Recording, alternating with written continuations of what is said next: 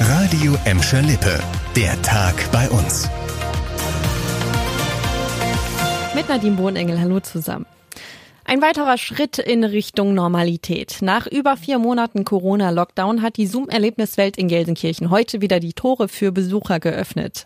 Pro Tag dürfen maximal 2500 Besucher in den Zoo. Die Tageskassen bleiben auch erstmal dicht. Rein kommt ihr nur mit Voranmeldung über den Online-Shop, auch wenn ihr eine Jahreskarte habt. Zooleiter Henrik Berenson ist erleichtert, dass es endlich wieder losgeht. Erstmal wird es mit Sicherheit ein schönes Gefühl sein. Auch das gleiche Gefühl wie nach dem ersten Lockdown, als wir wieder öffnen durften. Es ist schön, dass die Besucher wieder da sind, weil das ist ja unsere Aufgabe auch. Und insofern freuen wir uns da alle drauf. Wir hoffen auf Verständnis, äh, dass die Besucher natürlich auch verstehen, dass es unter gewissen Rahmenbedingungen stattfinden muss. Aber man muss natürlich auch sehen, wir sind froh, dass wir überhaupt wieder öffnen dürfen. Auf dem gesamten Zoogelände gilt medizinische Maskenpflicht. Die Gastronomie ist nur eingeschränkt geöffnet. Auch einige Attraktionen in den Erlebniswelten bleiben erstmal geschlossen. Alle Regeln findet ihr nochmal auf radioemschalippe.de. Nach dem Hochhausbrand am Busfortshof in Gladbeck sollen die Anwohner noch in dieser Woche zurück in ihre Wohnungen können, um persönliche Gegenstände abzuholen. Die Stadt musste kurzfristig 134 Menschen in Notunterkünften unterbringen.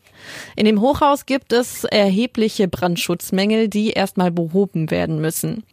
Eigentlich ist der Vermieter für die Unterbringung verantwortlich, weil der aber laut Stadt ein nachlässiges Verhalten an den Tag legt, kümmert sich die Stadt selbst um die Anwohner. Aktuell werden Schultransporte organisiert, damit die betroffenen Kinder in die Schule gehen können. Außerdem wurde ein zentrales Beratungscenter für die Anwohner eingerichtet.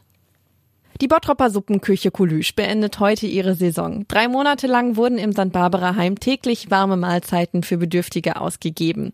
In diesem Jahr mussten allerdings Abstriche gemacht werden. Gemütlich im Barbara Heim beisammensitzen und gemeinsam den Happen zu sich nehmen, fiel wegen der Corona-Beschränkungen aus. Stattdessen gab es die Mahlzeiten zum Mitnehmen.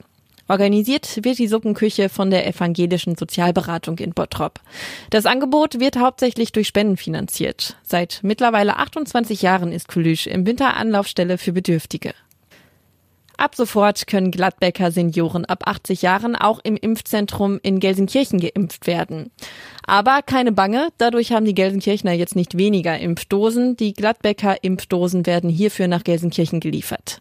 Die Stadt Gladbeck hat sich zuvor für diese Lösung eingesetzt, weil für viele Senioren das Impfzentrum in Gelsenkirchen schneller zu erreichen ist als das Impfzentrum in Recklinghausen, das eigentlich für die Gladbecker zuständig ist.